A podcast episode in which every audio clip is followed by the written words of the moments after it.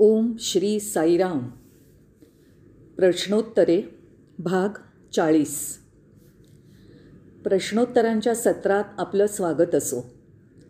तुमचं या सत्रातील सहकार्य मदत आणि सहभागाबद्दल आम्ही कृतज्ञ आहोत. या सत्रासाठी तुम्ही इतके सारे प्रश्न विचारलेत आणि त्यावरील तुमच्या प्रतिसादाने आम्ही भारावून गेलो आहोत.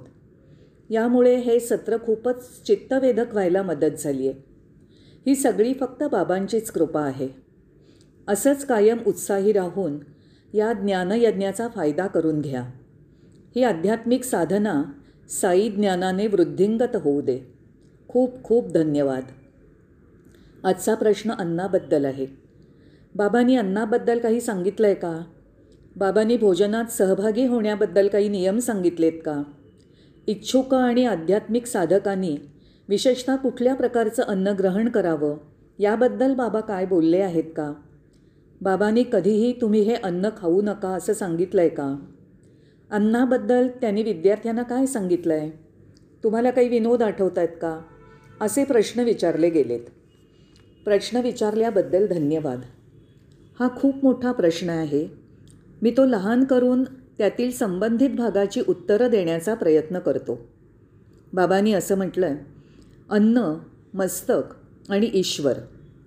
या वाक्यातनं त्यांना काय सांगायचं आहे ते स्पष्टीकरण देतात की जसं तुमचं अन्न तसं तुमचं मस्तक.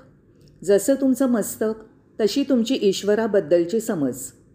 म्हणजेच तुमचा ईश्वराबद्दलचा अनुभव होय. म्हणजे शेवटी काय? तर तुमची ईश्वराबद्दलची जाणीव अनुभव समज हे सगळं तुमच्या अन्नसेवनावर अवलंबून आहे.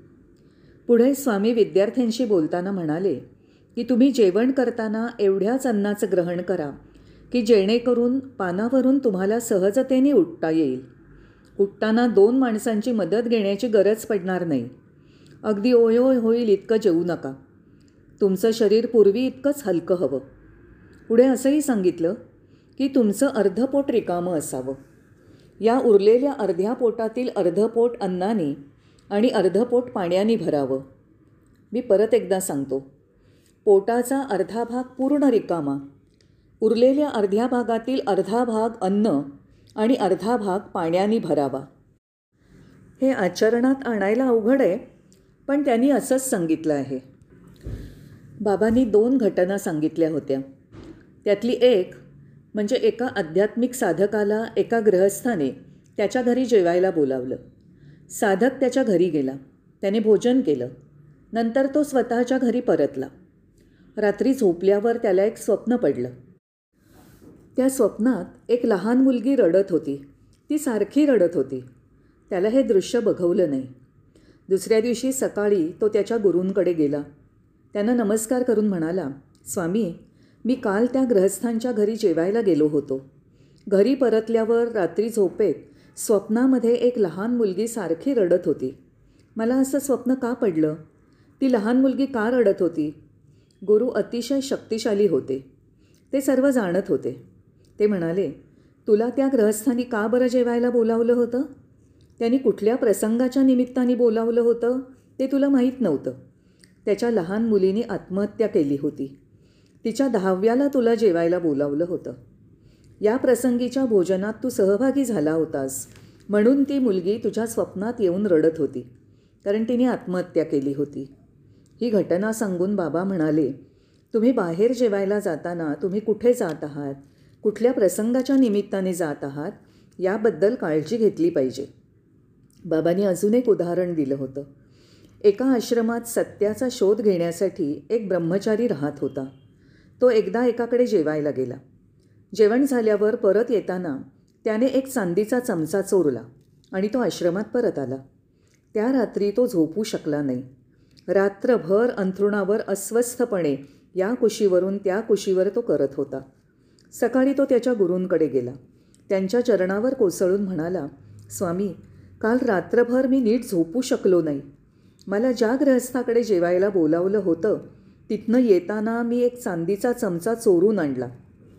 त्यावर गुरुदेव उत्तरले अरे तू कुठेही जेवायला जाताना काळजी घ्यायला हवीस.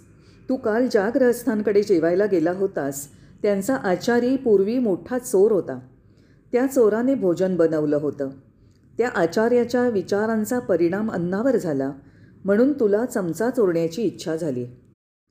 हे सांगून स्वामी म्हणाले कुठेही भोजनाला जाताना तुम्हाला कुठे जायचं आहे कुठल्या प्रसंगाच्या निमित्ताने जायचं आहे अन्न कोण शिजवणार आहे? तुम्हाला कुठल्या प्रकारचं अन्न सेवन करायला मिळणार आहे? ह्या गोष्टी लक्षात घेतल्या पाहिजेत.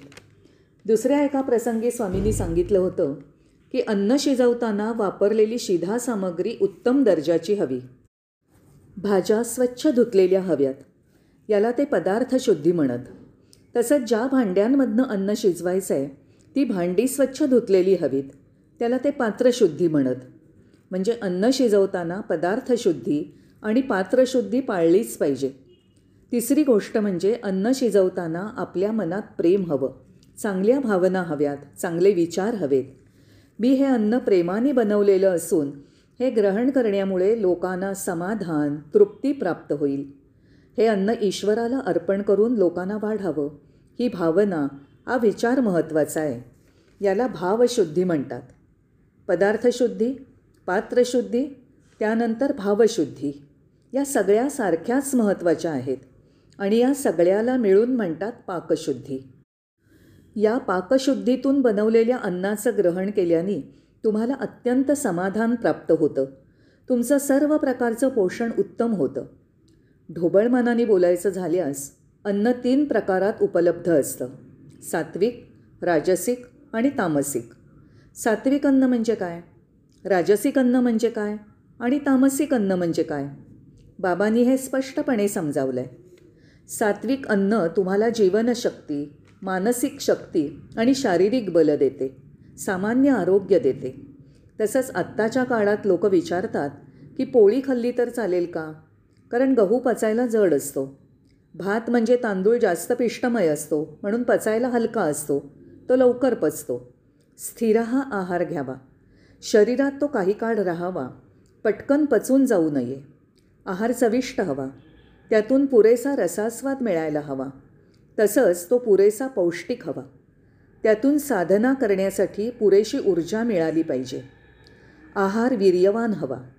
त्याच्या ग्रहणातून आनंद प्रीती प्राप्त व्हावी आणि आपल्या आंतरिक सुखात वृद्धी व्हावी. यामुळे दीर्घायुष्याची प्राप्ती होते. मनोबलाची देहबलाची आणि संपूर्ण आरोग्याची प्राप्ती होते. अन्न चविष्ट असावं पोषक असावं ज्याने ध्यानाच्या प्रक्रियेला मदत होईल ज्याने आपल्याला आनंद आणि संतोष मिळेल असं सात्विक अन्न आपण ग्रहण करावं असं बाबांनी सांगितलं आहे या सात्विक अन्न सेवनामुळे मन पवित्र होतं विचार पवित्र होतात सात्विक होतात. त्यामुळे हातून होणारं कर्म सात्विक पवित्र होतं. म्हणजेच हातून सत्कर्म घडतात. त्याची उत्तम फळं प्राप्त होतात. त्यामुळे एकूणच सगळ्यांनाच आनंद सुखाची प्राप्ती होते. शेवटी काय? तर सात्विक अन्न आपल्याला सुखदायक होतं. राजसिक अन्न म्हणजे काय? स्वामी सांगतात जे अन्न कडू आंबट खारट तिखट कोरडं तीक्ष्ण असतं ते राजसिक अन्न होय. म्हणजेच कटवं आम्ल लवण अत्युष्ण.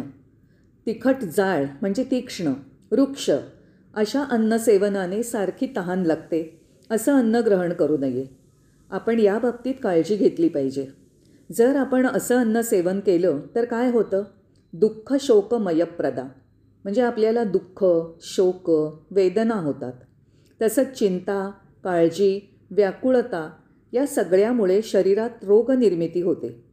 म्हणून राजसिक अन्न सेवन करताना खूपच काळजी घेतली पाहिजे. त्यामुळे मनावर वाईट परिणाम होतात असंही स्वामींनी त्यांच्या प्रवचनात म्हटलं होतं.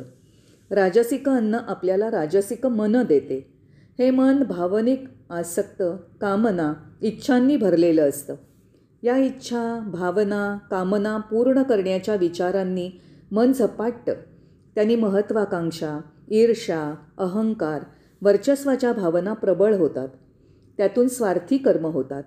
याचा शेवट वेदना दुःख मानसिक अशांतता आणि सर्व प्रकारच्या रोगात होतो. स्वामी तामसिक अन्नाबद्दल सांगताना म्हणतात की तामसिक अन्न पाशवी वृत्तीने कार्याने भरलेलं असतं. कारण ते बेचव शिळं योग्य प्रकाराने शिजवलेलं नसतं. त्यात पोषण मूल्यांचा अभाव असतो. त्याला दुर्गंधी येते. ते सडलेलं असतं. उष्ट आणि अपवित्र असून ते ईश्वराला अर्पण करण्यायोग्य नसतं. अमेद्यमच असतं. याला खरं तर तामसिक अन्न म्हणतात. जर आपण अन्न नीट शिजवलं नाही किंवा पूर्वी शिजवलेलं आत्ता खायचं आहे त्याला त्याचा सुगंध येत नाही. अन्न शिळपाकं झाल्याने त्याची पौष्टिकता नाहीशी झाली आहे किंवा त्याला घाण वास येतोय. उरलेलं अपवित्र अन्न आहे तर ते सगळं तामसिक अन्नामध्ये येतं. आपण असं अन्न सेवन करता कामा नये. आंबवलेली पेय या प्रकारातच मोडतात. आपण पलाव खातो तोही यात येतो. या अन्नसेवनाने आपलं मन दूषितं मलिन होतं आणि आपलं आरोग्य लयाला जातं. त्यामुळे आपण आजारी पडून अंथरुणाला खेळतो. म्हणून बाबा सांगतात आपण अन्नसेवन करताना पूर्ण काळजी घेतली पाहिजे खबरदारी घेतली पाहिजे. बाबा लठ्ठ लोकांवर विनोद करत ते म्हणत ए वडा पकोडा माडिरी उन्नाडू तो पकोडा आहे म्हणजे खूप लठ्ठ फुगलेला जाडजूड आहे. त्याचं पोट खूप सुटलेलं असेल तर म्हणत अरे काय तुझं प्रश्नचिन्हासारखं शरीर आहे रे? तू काही नऊ महिन्याचा गरोदर आहेस का? यावर सगळे हसत. दुसऱ्याकडे वळून म्हणत तू यासारखा काही व्यायाम का करत नाहीस? बाबा विनोद करून वातावरण आनंदी ठेवत त्यातूनच काय खावं काय खाऊ नये कसं असावं कसं आरोग्य राखावं आणि अर्थपूर्ण आध्यात्मिक जीवनशैली कशी ठेवावी याचं मार्गदर्शन करत आपण सदा सर्व काळ स्वामींना कृतज्ञ राहूयात. आपल्या ईश्वराशिवाय आपल्याला आपण काय खावं काय खाऊ नये हे कोण सांगणार? स्वामी आम्ही तुमचे खरंच ऋणी आहोत. आपण नेहमीच आम्हाला मदत करावी आणि मार्गदर्शन करावं अशी आम्ही परत परत प्रार्थना करतो. तुम्ही जे सांगता ते आचरणात आणण्यासाठी आपण सहाय्य करावं अशी प्रार्थना करतो. तुम्ही घालून दिलेल्या शिस्तीच्या मर्यादांचं आमच्याकडून काही कारणाने उल्लंघन झाल्यास आम्हाला क्षमा करावी अशी आपल्या चरणी प्रार्थना करतो. धन्यवाद स्वामी. साईराम.